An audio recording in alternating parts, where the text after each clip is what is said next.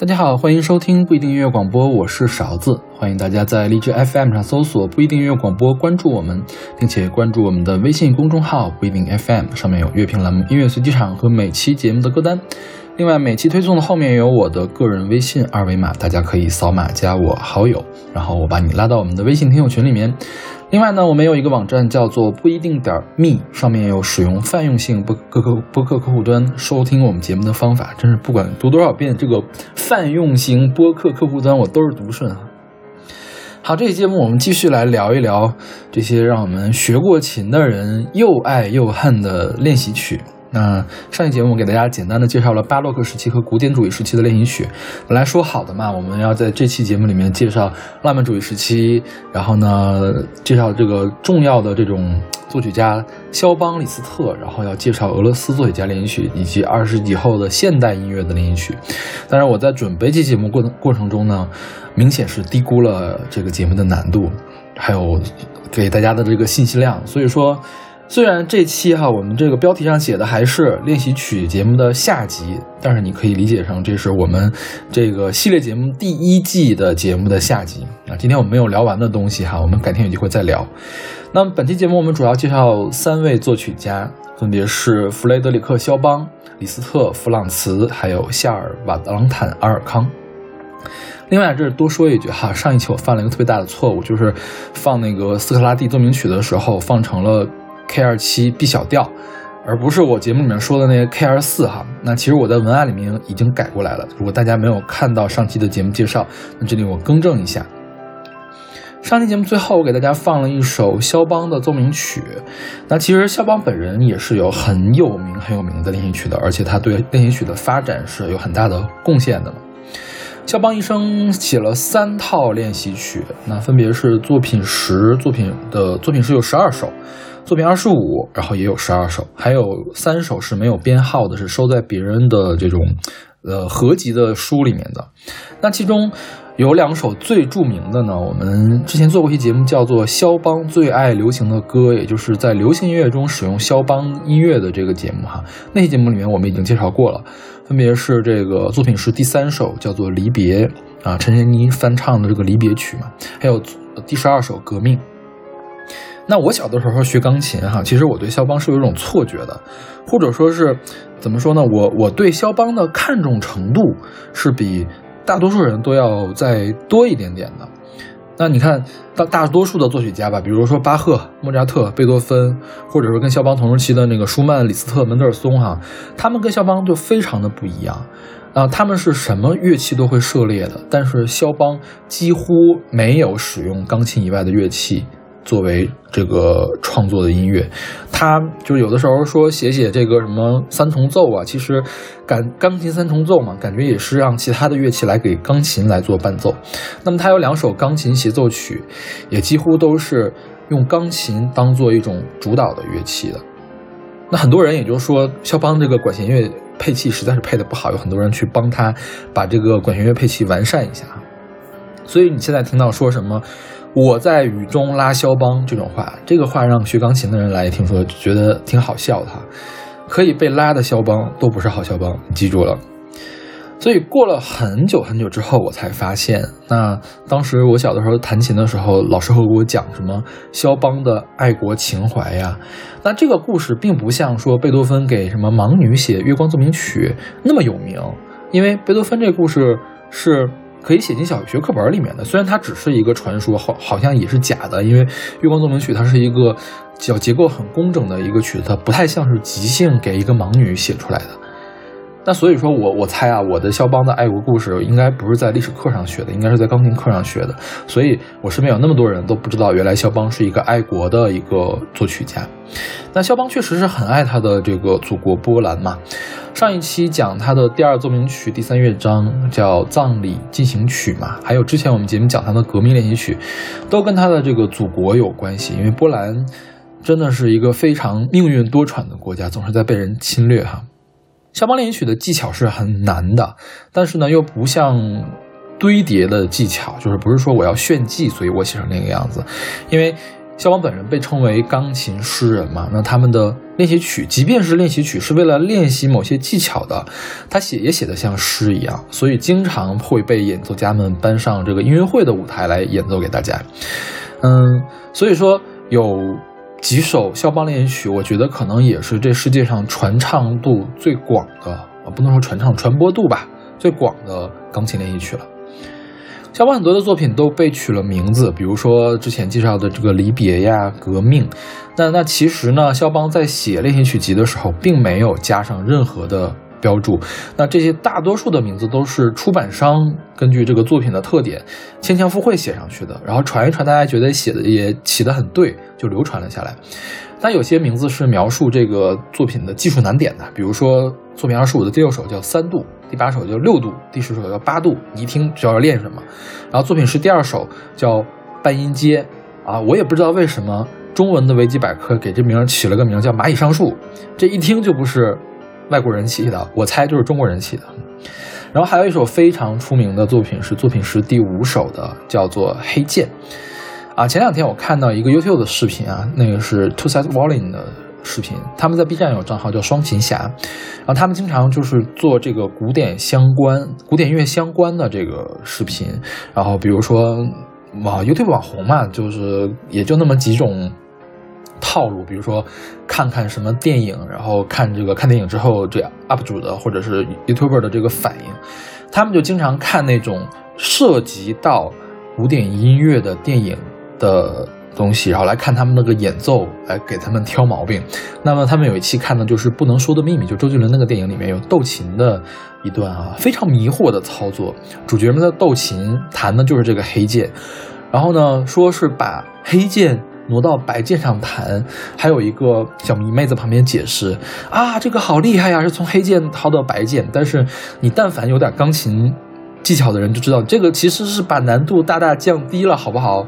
因为黑键练习曲，它虽然叫黑键啊，它并不是所有的音都是黑键，是有黑键有白键的。你都把它跑到白界上来，从一个降 G 大调，降 G 大调有六个降号，到一个 G 大调，G 大调只有一个升号，这个难度真的是天差地别哈。也不知道为什么要这么编，也不知道为什么周杰伦按理来说是弹过钢琴的，他为什么会允许自己的电影里面出现这种错误？那肖邦练习曲还有很多是用曲目的特点来描写的，比如说作品十的第六首叫催眠，第八首叫阳光，第十一首叫竖琴，作品二十五第一首叫风弦琴，第二首蜜蜂，第五首错音。然后我们在肖邦流行音乐那期节目里面还介绍过作品二十五的第十一首东风啊，东风也是很著名的一个曲子。错音哈，那首是在《四月是你的谎言》里面，这个男主角有马公生在某一场钢琴比赛上弹的。因为当时设定是这个有马公生很久不能弹琴嘛，然后他要重新回归比赛的舞台，所以就也很佛系，也没有说我就要怎样怎样。然后因为那个比赛应该是肖邦练习曲是必选的曲曲目哈，他就靠扔骰子选出来了一个。二作品二十五杠五第五首，那这作音错音这个曲子，我觉得是肖邦练习曲里面最神奇的一首。就是你随着作曲家的改变，它这个演奏出来的效果是很不一样的，听感会很不一样。错音旋律里面有很多这个不和谐的小二度音程嘛，然后就好像弹错了一样。然后这个节拍呢，也是跟这个逻辑中音不一样，因为它是一个快的那个拍子开始的，嗯。因为肖邦那个年代已经是浪漫主义的成熟区了，这个时期的演奏有一个特点，就是你有很大的自由度，你可以做 rubato，就是节奏的松紧。那有些演奏家会把这个短音符弹得很像装饰音，那也有人会把它的这个时值拉长。那这样你听起来整个旋律就是这种天翻地覆式的这种变化。那我们现在听到的这个曲子呢，是肖邦这个一共有二十七首练习曲嘛。所有曲子里面最波澜壮阔的一一首，它被称为《大海》。那其实它原文的英文的翻译啊，会更加的就更能显出的壮阔，叫 Ocean。它不是 Sea，是 Ocean，所以规模是非常宏大的。通篇都是双手的爬音跑动，你听得搞就是那个海浪一层又一层的扑向你。那我们今天给大家选择的版本，呃，这个肖邦的三首连曲的版本哈，都来自这个意大利钢琴家毛利奇奥·波里尼。他在一九六零年的时候就获得了第六届肖邦国际钢琴比赛，也就是肖赛的第一名。那他的这张肖邦连曲的唱片是 DG 公司在一九七二年录制的，这个算是音乐史上非常非常有名的一个经典，大家可以找来完整的来听一下。那波利尼前年还来了国家大剧院演出呢，非常可惜我没有去看哈。那好，那我们来听来自毛里奇奥·波利尼演奏钢琴，弗雷德里克·肖邦作曲十二首练习曲作品二十五第十二首《大海》。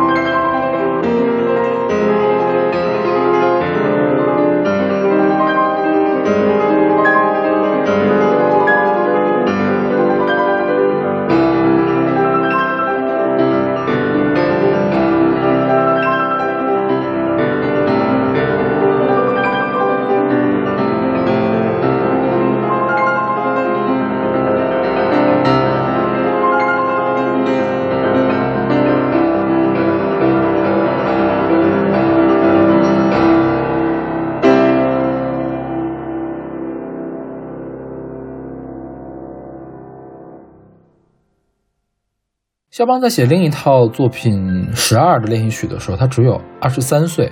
那当时他已经是在巴黎的沙龙里面很有名气的一个钢琴演奏家了哈。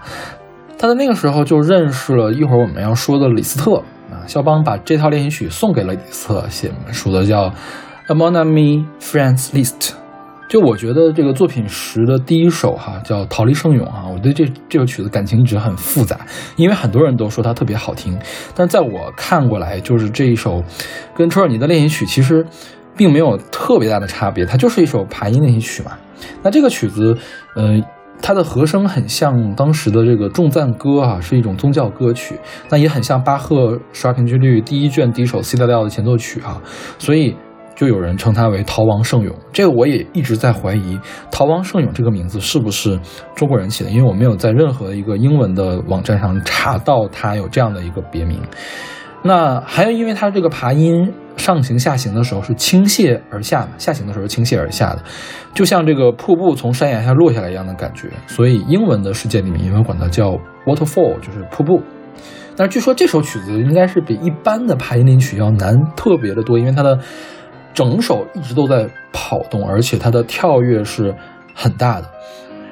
当然，我的这已经远远超出我的水平了，这就是听别人说哈。嗯，有一个钢琴演奏家叫做弗拉基米尔·霍洛维茨啊，这个人是非常著名的一个曲子，就是将来如果我们做莫斯科的，不是莫斯科，俄罗斯的练习曲的话，一定会选用他的这个版本。他被称为是浪漫主义最后一位钢琴演奏家哈。嗯，他是。公认为是技巧非常非常高的一个演奏家，但是他就声称说，我弹不了这个曲子，然后他拒绝公开演奏这个肖邦的作品十第一首。那我们就来听一下，你到底觉得好不好听这首曲子？好，来听这个来自毛里奇奥·布里尼演奏钢琴，弗雷德里克·肖邦的十二首连续曲作品十第一首《瀑布》。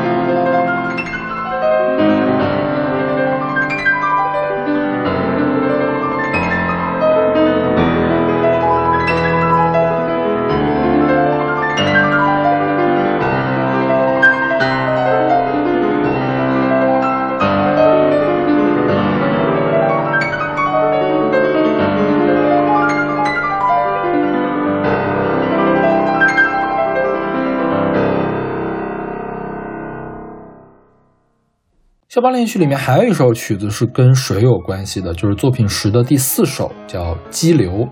那《激流》呢是肖邦所有的练习曲里面我最喜欢的一首。那这几首曲子都在说各种各样形态的水嘛。那从《激流》这个名字就可以看到，为什么说出版商给起的名字到现在还会留了下来？它确实起得很妙。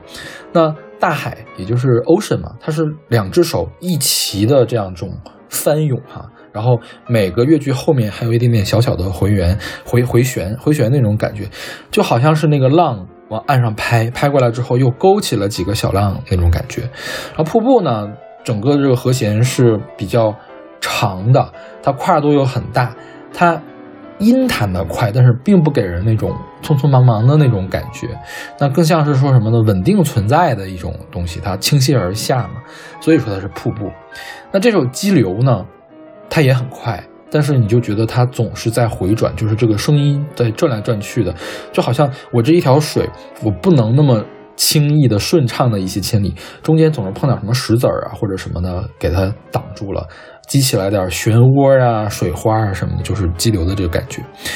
那这个曲子就是一首特别特别需要速度的曲子，我左手和右手轮流的来描写水流嘛。那你对于一般的钢琴演奏。家来说，如果你不是左利手啊，你的左手就会弱一点。你经常会听到一些在就 B 站或者 YouTube 上来上传自己弹曲子的人，你听他右手弹的很快，那左手慢一点，你左手激流和右手激流不一样，所以就有点别扭了。而且你如果速度不够的话，那激流激流要的就是那个刺激嘛，是不是？所以就不够激。那我们现在听到这个波利尼的版本就是比较完美的一个版本。那有很长一段时间哈，就我没有换手机之前，我都把这个曲子把它设成了我的手机铃声，啊，因为我确实很喜欢它。就但是大家都知道，怎么样来毁掉一个曲子呢？第一，你把它设成闹钟；第二，你把它设成手机铃声。尤其是最近这个烦心事儿特别多哈，我就特别讨厌接电话，然后让我这对这首曲子产生了一种非常不好的条件反射，就有很长一段时间。我是把它放在我的这个，也放在我的日常播放列表里面的。但是由于我有个习惯，就是我中午睡觉的时候也会听这个播放列表。就一旦说这个《激流》这首曲子响了起来，我就立即的惊坐起来，然后就完全没有睡意了。所以我后来就把它从我的播放列表里面给删掉了。OK，那我们来听这首来自毛里奇奥·波利尼演奏钢琴，弗雷德里克·肖邦作曲十二首练习曲作品十第四首《激流》。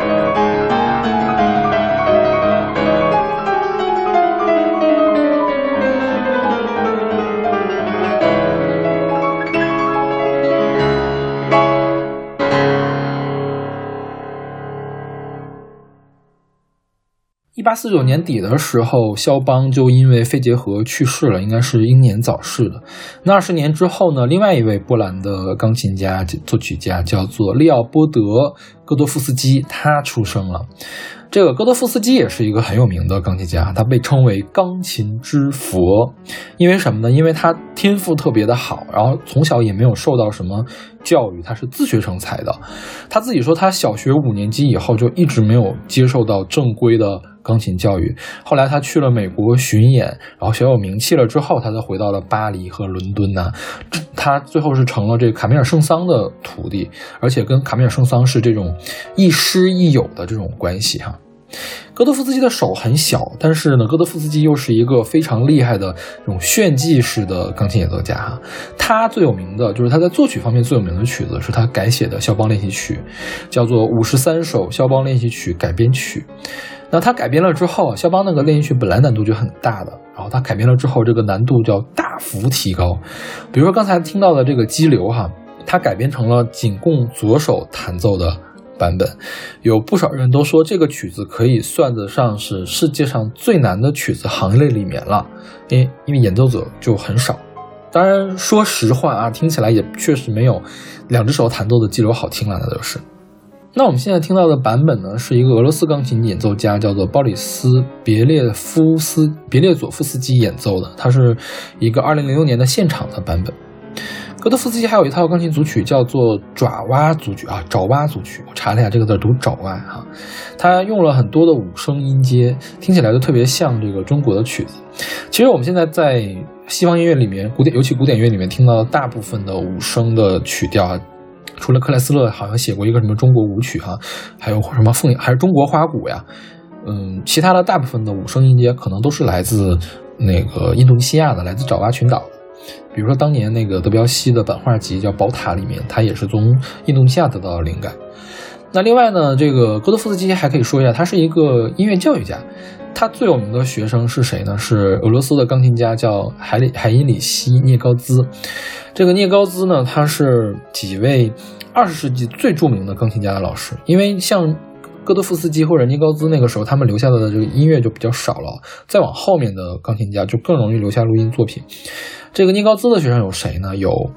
呃，斯维亚托夫斯托夫里赫特，还有埃米尔吉列尔斯，还有拉杜鲁普。那这几位都是赫赫有名的钢琴演奏大家。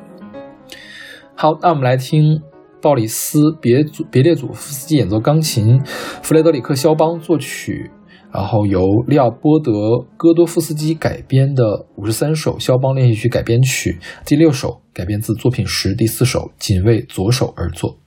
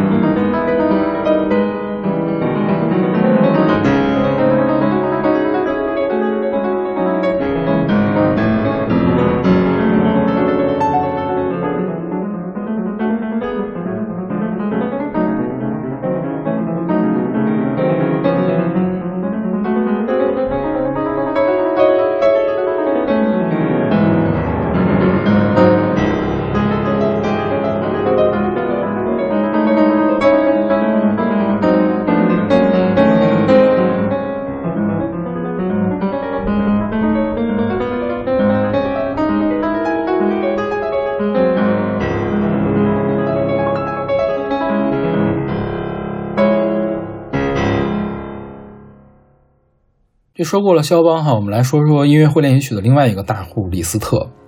李斯特·弗朗茨是一个匈牙利人，那匈牙利跟我们国家是一样的，他的姓放在前面，所以李斯特名字的正确写法不应该是弗朗茨·李斯特，而应该是李斯特·弗朗茨。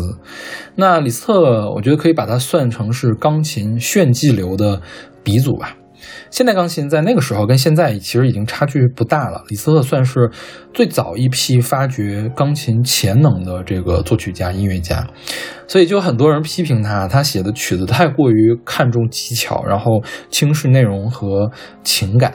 那梁文道曾经写过一篇《这个真正的乐迷都不爱歌王》哈，他有一段里面就提到了李斯特，我给大家读一下他写的什么。他说。例如，李斯特对很多外行人来讲，他该是一个没有争议的大师了吧？不在最严肃的乐迷心中，李斯特几乎是完全不入流的。自称喜好钢琴而居然爱上李斯特，那简直就像是自称雅好诗词却最崇拜刘永一样可耻。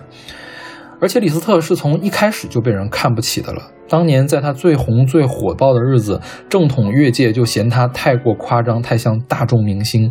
他被歧视的正式理由是他的作品和演出太过炫技，缺乏内容。而这种厌恶单纯炫技、高扬内在深度、讲究文质相符的价值倾向，就在此类关于李斯特的辩论中，成为撑起整座古典音乐的大楼的柱石之一了。通过这种区变，古典音乐才能形成一套自有高下层级、自有核心价值的传统。那你从某种意义上来讲，哈，你这么讲是没有问题的。比如说，大家都批判《我是歌手》里面比拼的是拼高音呐、拼机能。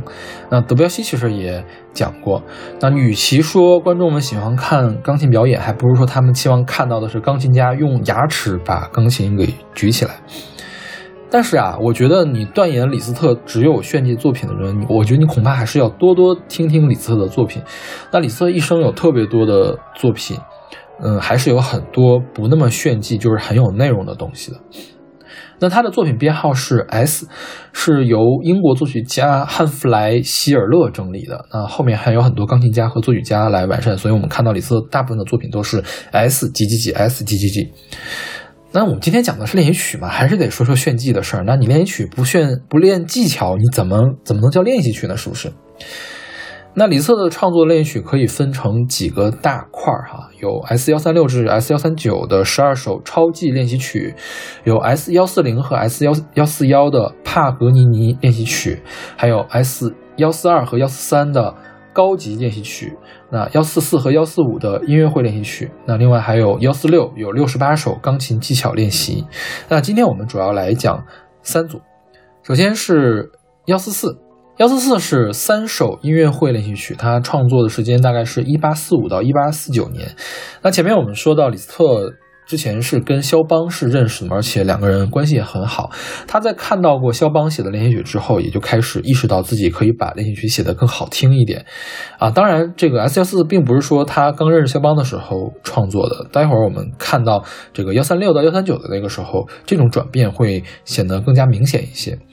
那幺四四三首音乐会练习曲嘛，我们顾名思义可以知道它是作为音乐会演奏曲目的练习曲。那这三首曲子可以说是充满了诗情画意哈。然后据说有一次出版的时候，出版商还给它起了个名，叫做《诗情随想曲》。第一首叫悲歌，第二首叫轻盈，第三首叫叹息。那么其中叹息是李斯特最最著名的练习曲之一啊，之一不是最最著名的。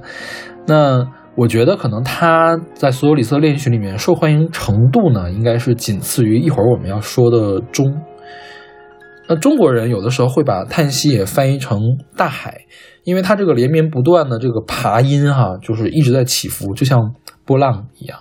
那第一次我看到曲谱的时候也，是有点惊到了。通常我们弹琴的时候，这个钢琴记谱用的叫二谱表，就是上面一个高音谱号谱表，下面一个低音谱号谱表。上面的谱表表示的是右手弹奏的内容，下面的谱表表示的是左手弹奏的内容。但是用的是一个三谱表，那下面两个谱表弹的是表示的是爬音的弹法，然后什么时候换手。那最上面的谱表呢？下面两个谱表是爬音吗？最上面那个谱表就是主旋律线。那弹奏的时候呢，是左右手交替的弹奏。爬音和旋律，也就是我左手弹爬音，右手弹旋律，右手弹旋律，右手弹爬音，左手弹旋律。然后，其实你是要通过控制手的力度来把这两条线给明晰出来的。然后每个小节，两只手就会进行一次交替。那我们最后听到的结果呢，是旋律线和这个爬音的伴奏呢是穿插交交叠了，在在一起了这种感觉。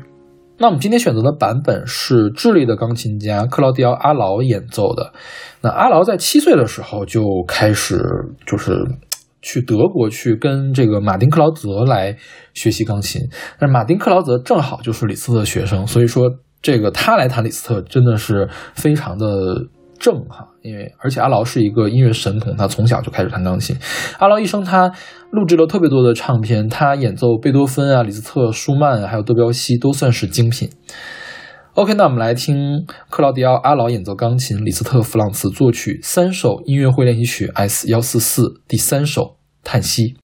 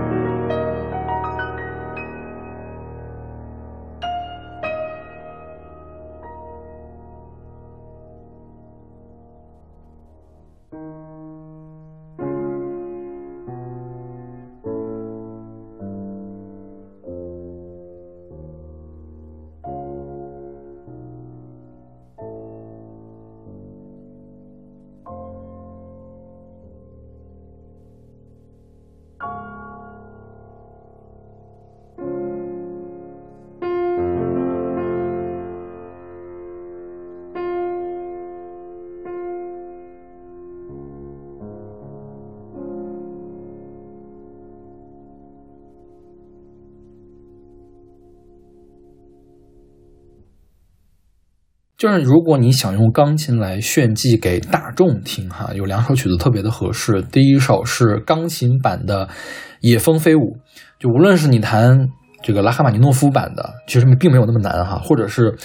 炫技炫到爆炸的这个齐夫拉版的，都是可以的。反正大多数听你炫技的大众的人也分辨不出来两个版有什么区别。那第二首曲子就是李斯特的《钟》。那我估计钟在中国流行哈，估计是离不开这个李云迪的。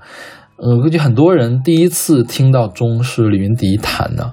呃，两千年的时候，十八岁的李云迪在第十四届的肖邦国际钢琴比赛里面拿到了金奖，他是有史以来最年轻的金奖获得者。然后当时的他的获奖应该也是掀起了一阵这个国内的钢琴热，是吧？钢琴学习热。那对于我这种就是难难度超过就没有弹过二九九以上难度的作品啊，就是超过难二九九难度以上的作品，我就已经分辨不出来顶尖的演奏家在技术上或者在情感上他的优劣到底是谁弹得好谁弹得坏了。但是据说啊，他刚刚成名的时候录制的那些作品，应该是全世界公认的那种好。但是最近五六年来嘛，李云迪在我国，我觉得更像一个流量明星或者说娱乐明星哈。他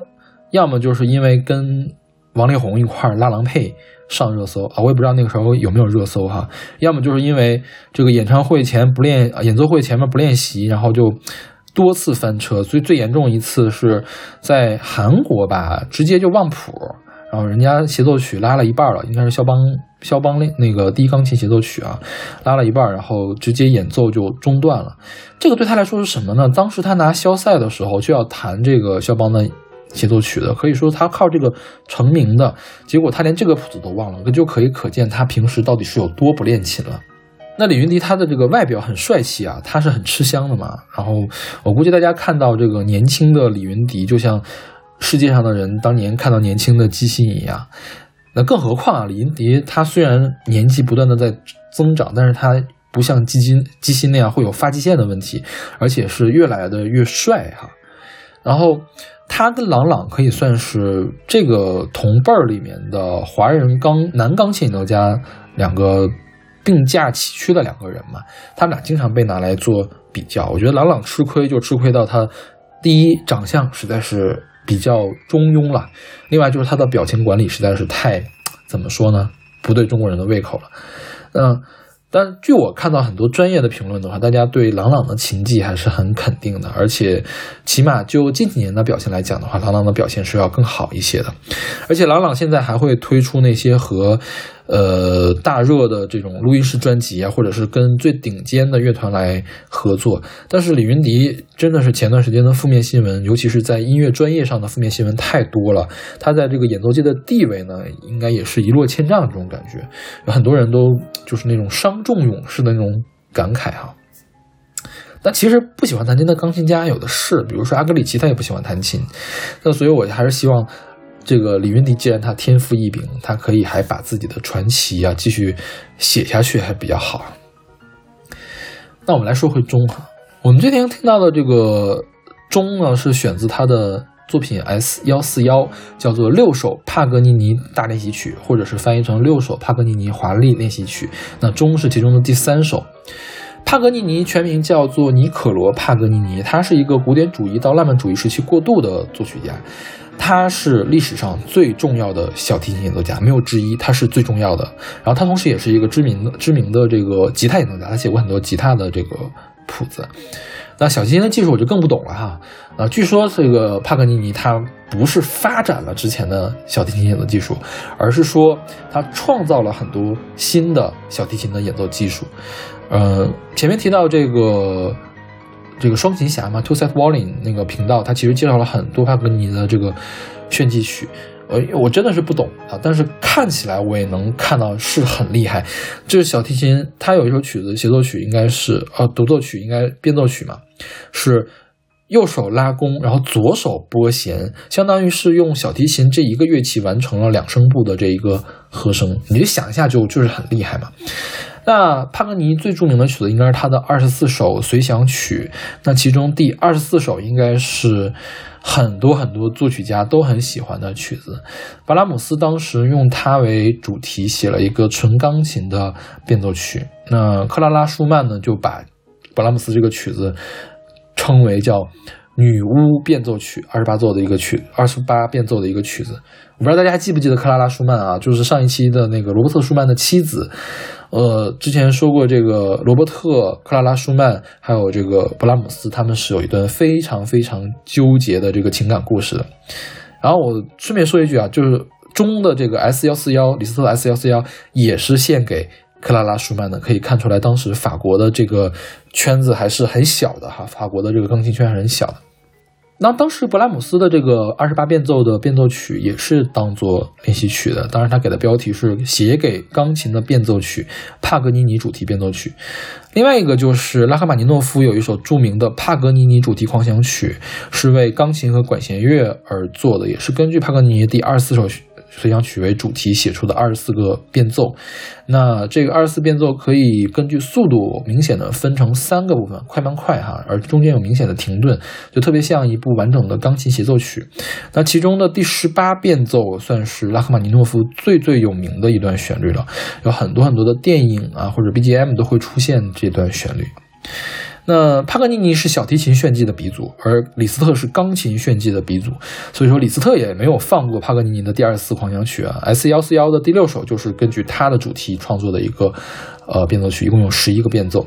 那中呢是改编的这个帕格尼尼的 B 小调第二小提琴协奏曲的中曲。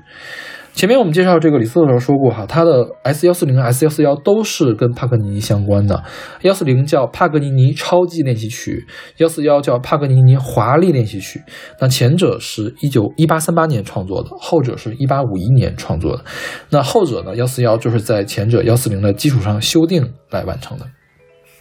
那从难度上来讲呢，幺四零其实是更难一些的，但是幺四幺的听感会更好，更适合在音乐会上演奏。所以说我们现在听到的钟基本都是幺四幺的版本。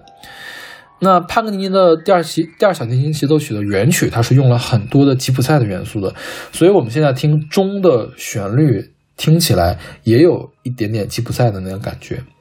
那事实上，幺四幺四零的钟它会更复杂一点，就是原原版的那个钟啊，因为它还融进了帕格尼的降 E 大调第一小提琴协奏曲的主题。李斯特经常的修订自己的作品，他通常一个作品都会有很多很多的版本。比如说哈，就是前面介绍的这个 S 幺四四三首音乐会练习曲，它的第二首是它有一个改编结尾的一个版本。那么 S 幺四零的第四首和第五首，它都有两个版本，所以说，如果你想找到确定的版本，你一定要在啊这个李斯特的曲子后面加上一个曲目的编号。你到底想听幺四幺还是幺四零？你要加一个编号，因为它们听起来还是很不一样的。那我这儿值得一提有一点啊，就是钟它的技巧确实是很难的，它有很多的轮指啊，或者是带用用颤音来弹旋律，然后还有那种连续的八度的演奏，还有八度的大跳。反正我是没戏了，肯定不会弹的哈，弹不了的。但是它也确实算不得是李斯特最难的曲子，它是排不上号的。呃，但是你说它是最好听的李斯特最好听的曲子哈，倒是你可以去拼一拼。OK，那我们来听李云迪李云迪演奏钢琴，李斯特弗朗茨作曲，六首帕格尼尼大练习曲 S 幺四幺第三首中。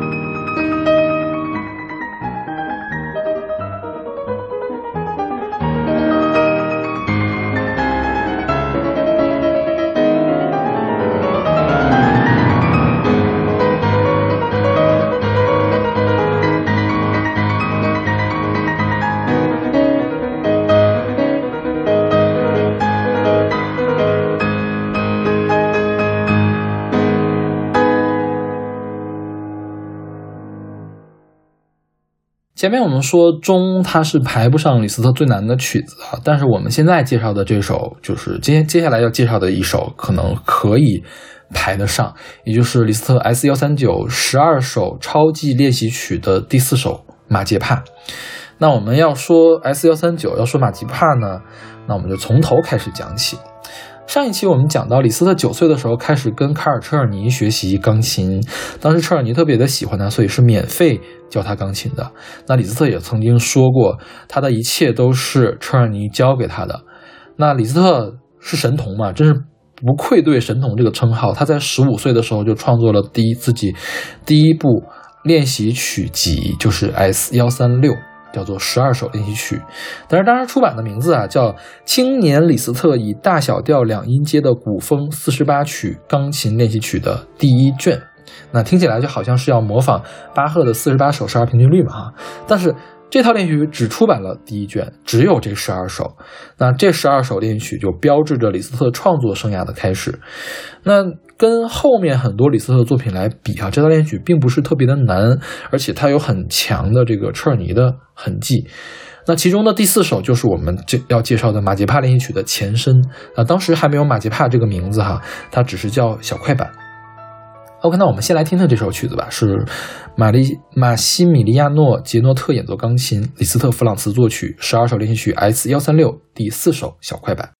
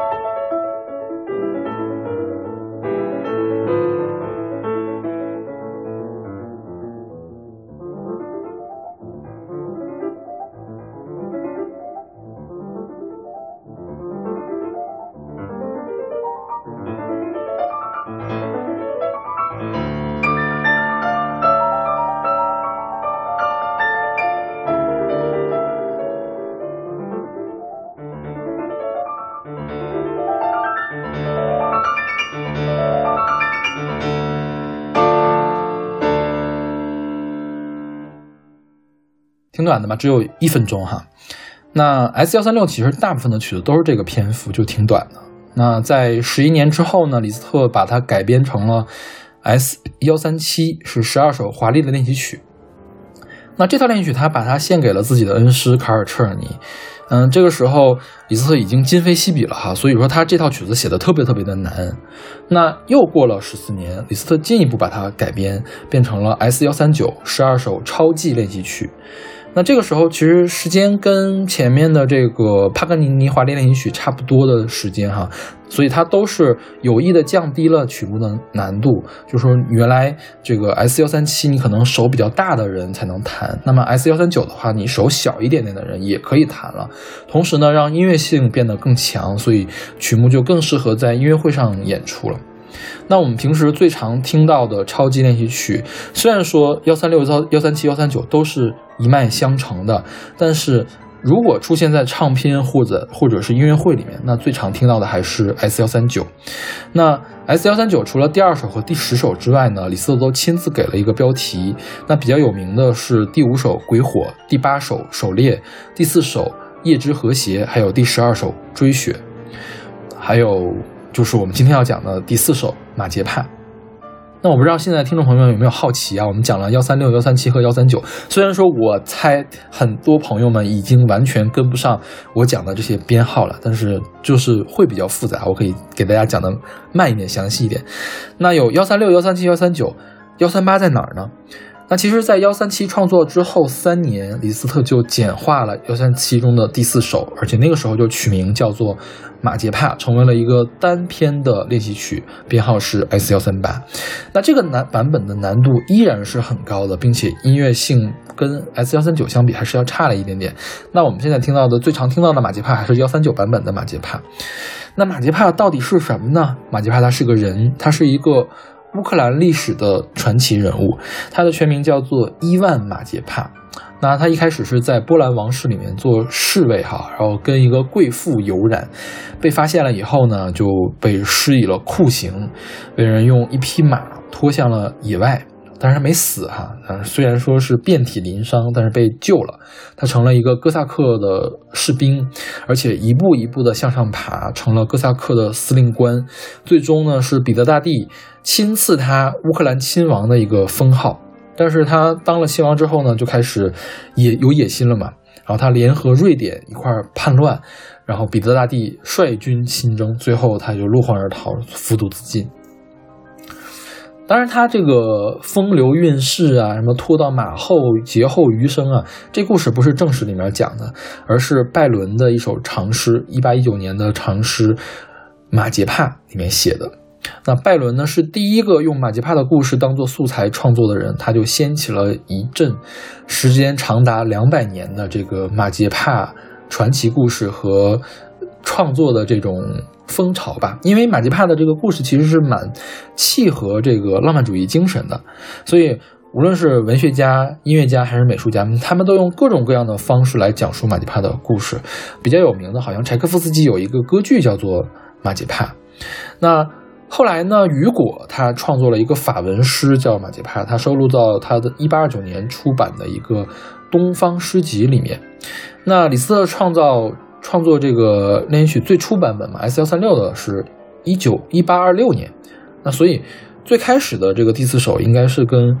这个马吉帕没什么关系，跟雨果的诗没什么关系。但是李斯特在创作一八四零年的这个 S 幺三八的时候。他就发现，OK，我的这个曲子其实跟雨果的诗的精神是很契合的，所以他就把他的这个第四首改编了之后，命名为《马杰帕》，而且把这个单篇的练习曲 S 幺三八，他献给了维克多·雨果。我们现在听 S 幺三九哈，虽然是已经简化过两次了，但是它的技术上依然是很难的。因为你不利用这种强有力的这种华彩哈，你你其实没有办法体现出马杰帕那种充满奋斗精神的这种前半生吧。因为马吉帕其实描就雨果的马吉帕和有和这个李斯特马吉帕其实描写的是前半生，就是他一步步当上司令官之前的这样一个过程。那么他在李斯特在出品了 S 幺三九之后，就立即开始继续的修改马吉帕，他把它改编成了他的第六部交响诗 S 一百。那这里再多说一句哈，李斯特不但是这种发发展了钢琴的演奏技巧，他是一个划时代的钢琴演奏家，另外他还创造了交响诗的这种题材。他之前的交响曲，它都是那种交响乐嘛，它是很规整、很严格的那种曲子。那李斯特发展了这一题材之后呢，这种大型的管弦乐作品的创作就变得更加自由了。那李斯特起了个头之后呢，后面的才会有什么斯梅塔大写《我的祖国》呀，穆索尔斯斯基写《荒山之夜》呀，格什温写什么一个纽约人，一个纽约纽纽美国人在巴黎，还有理查施特劳斯那么那么多的这个交响诗。那交响诗版本的马杰帕呢，它的篇幅会比钢琴练习曲的版本更长，然后细节也更丰富嘛，所以他对马杰帕。形象的描述也更加立体。因为马吉卡最后是一个哥萨克的司令官嘛，后面其实他还加了一些哥萨克的这种元素。OK，那我们来听来自克劳迪奥·阿劳演奏钢琴，李斯特·弗朗茨作曲，十二首超级练习曲 S 幺三九第四首马杰帕。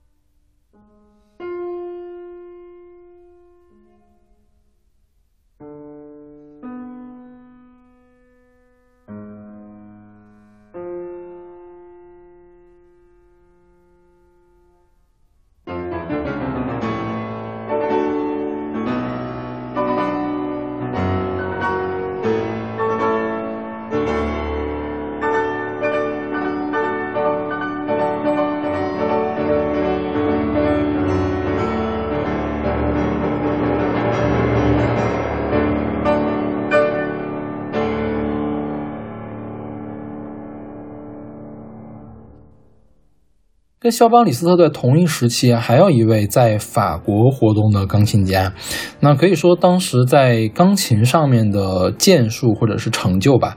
这三个人是可以齐名的。那这个人就是法国作曲家和钢琴家夏尔·瓦朗坦·阿尔康。阿尔康其实，在大众中名没有什么名气哈，因为他没有什么特别出名的代表作。他当时跟肖邦的关系很好，曾经在一块儿合开过演唱会。那肖邦在去世的去世的时候也说过，说只允许我肖邦自己没有写完的练习曲可以被阿尔康来补完。那他跟肖邦也很像，他是只用钢，几乎是只用钢琴来创作的。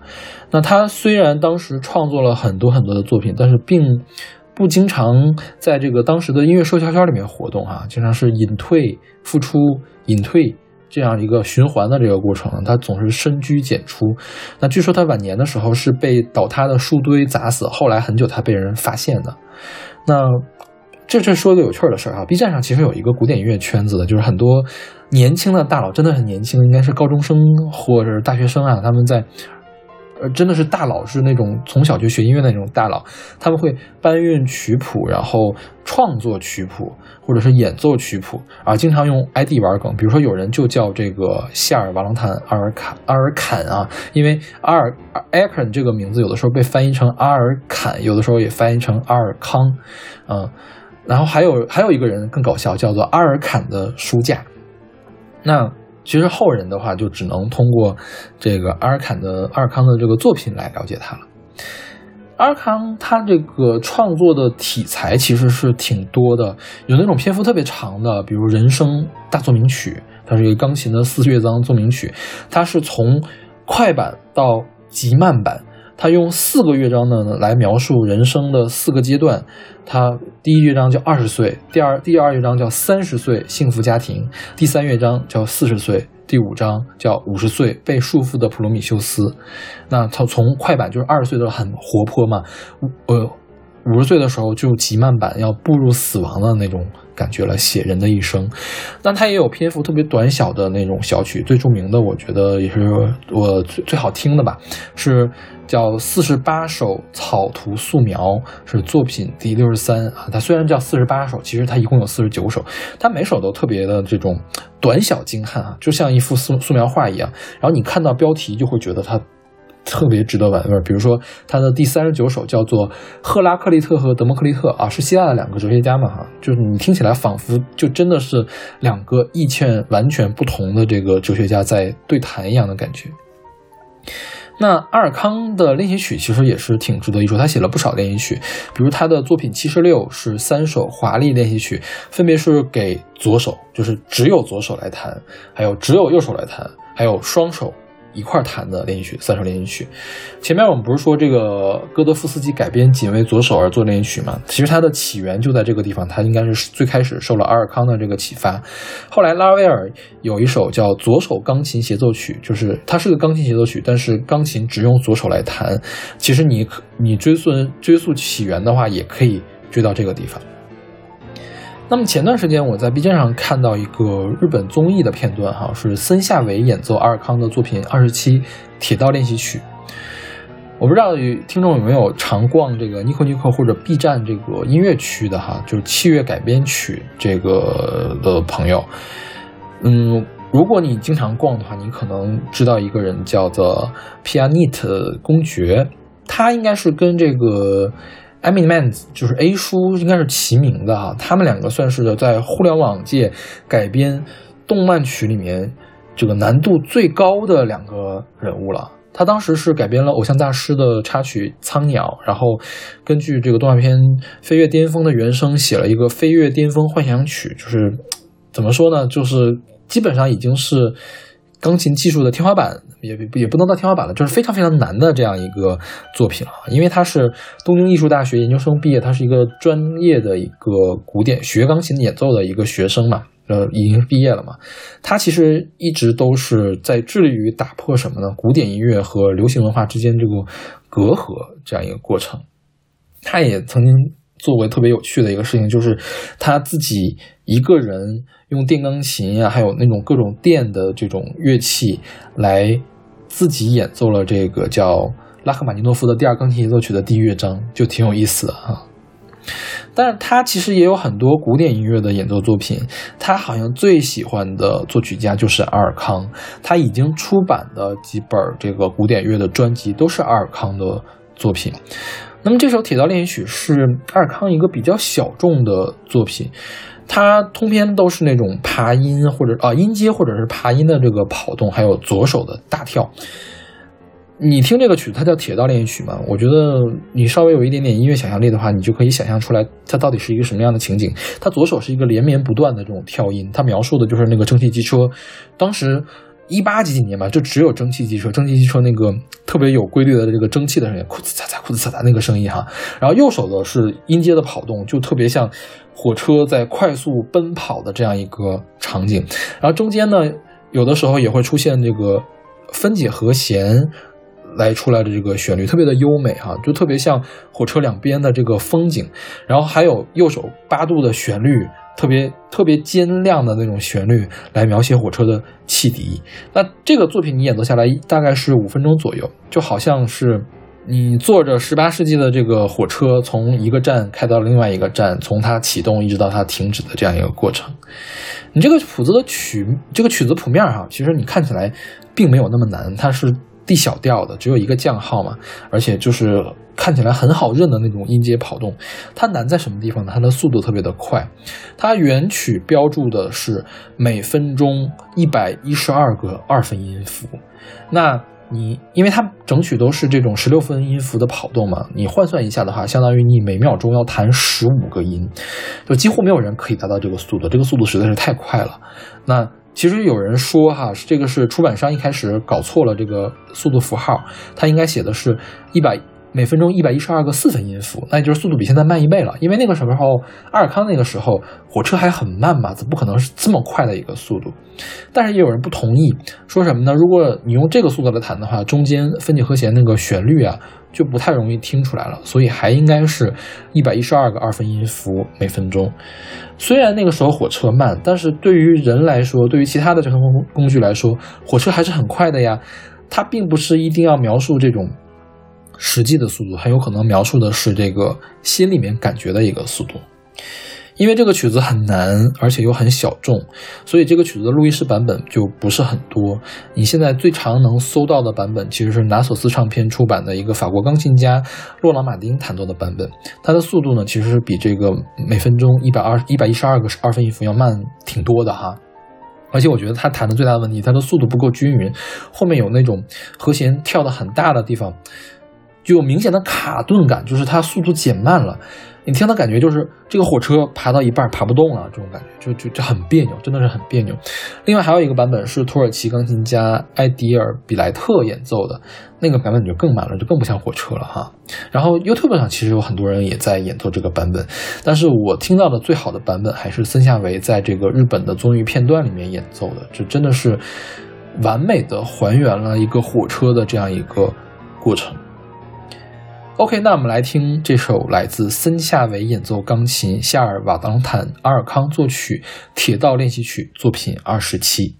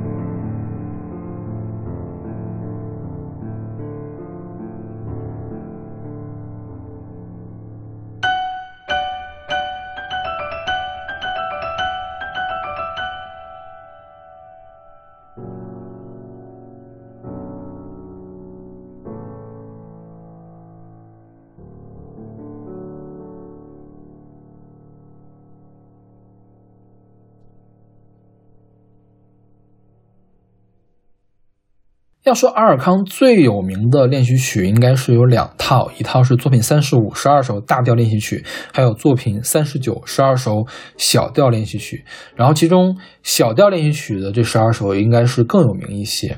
虽然啊，它叫。练习曲，但其实这一部作品里面所有的歌，它的难度和长度都比一般的练习曲要超过很多。那这个曲集有上下两册哈，上册前三首都是单独的独立的音曲，分别叫《如风》，叫《洋洋洋格》。洋洋洋格是西方诗词的一种格律，叫做莫罗斯格律。嗯，然后第三首是《恶魔吸血曲》啊，然后。上册的后四首，作曲家直接给它起个名，叫做交响曲，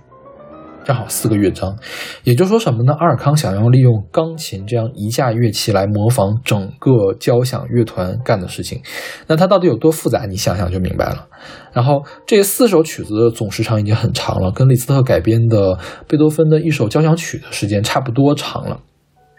李斯特，呃，这多说一句啊，李斯特其实他把好像把贝多芬所有的交响曲都。转写到了钢琴上，大家如果有兴趣可以搜搜听一听，挺不一样的哈。那下册呢，一共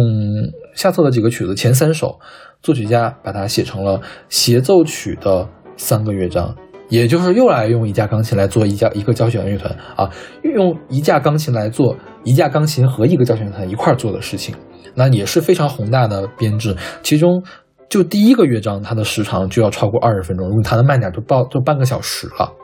那接下来是第十一首叫序曲，还有第十二首，也是整个阿尔康所有连续剧里面最著名的一首，叫伊索的盛宴。伊索的盛宴是一个传说故事了哈，就传说叫克桑特斯他要宴请宾客，所以他就让自己的奴隶伊索呢来准备菜，说跟伊索说你要准备最好的饭菜，然后等到上菜那天呢，伊索端上的菜全都是舌头，清蒸舌头、烟熏舌头、红烧舌头，那。伊索就解释了，说舌头好呀，舌头特别好，舌头是你可以引领学问的关键。你有舌头才能说话吧？你能说话了才能学知识、讲道理吧？然后主人说：“行呀，你说的有道理。那好，那明天我还要宴请宾客，你明天来给我准备最差的菜吧。”那第二天呢？伊索准备的又是舌头。那那主人这个这个这个克桑特斯就有点不高兴了哈，然后伊索又解释到说什么呢？舌头呢是最坏的东西，因为祸从口出。然后这个克桑图斯克桑特斯啊听了这个之后就觉得这个伊索能言善辩嘛，是一个聪明人，所以他就解除了伊索的奴隶身份，让他变成了一个自由民，然后才有后来的什么伊索寓言什么样的一个故事。当然这是一个传说了哈。嗯，阿尔康他就把这个。伊索的盛宴当做了他第十二首乐曲、十二首练习曲的一个标题，但好像阿尔康他似乎并不只想写这样一个故事，因为这个练习曲是一个由一个主题和二十五段变奏组成的一个变奏曲。那你根据他后来变奏。各个变奏描摹出来的这个形象啊，你可以听出来，他有的地方是在写狗，有的地方是在写乌鸦，有的地方是在写乌龟，有的地方是在写老鼠。也就是说，伊索寓言中各个动物的这个形象。但是阿尔康并没有明说哈，但是我觉得你听这样的曲子，你要猜测每个变奏写的是什么，它是一个非常有趣的一个事情。那这个曲子难度也特别的高哈，有特别快的交替八奏。交替八度演奏，然后有快速的左手音阶，然后大跳，然后八奏和八度和弦的快速演奏，还有颤音啊，还有震音啊等等。那一般人我觉得也演奏不了了，应该是。那么今天我们的节目其实就差不多到这里了。嗯，你说练习曲，说钢琴练习曲，你没有说拉赫玛尼诺夫的樱花练习曲，你没有说莫斯科夫斯基，然后没有说斯克里亚宾的作品八第十二，然后也没有说德彪西那些正儿八经的练习曲，没有说。更加现代主义的那些，比如说李盖蒂啊，比如说约翰凯奇练习曲，你这期节目绝对是不完整的。那我这儿就留一个扣吧，将来有机会再跟大家讲那些后面的东西。那反正前面李斯特四十八首练习曲也只写了十二首嘛，那我这个也先给大家留一个第一季到此完止完结。那我们不知道还有没有第二季哈。那好，那我们最后来听听文森佐马尔特普姆演奏钢琴，夏尔·王兰坦、阿尔康作曲十二首小调练习曲作品三十九第十二首伊索的盛宴。那我们下期再见。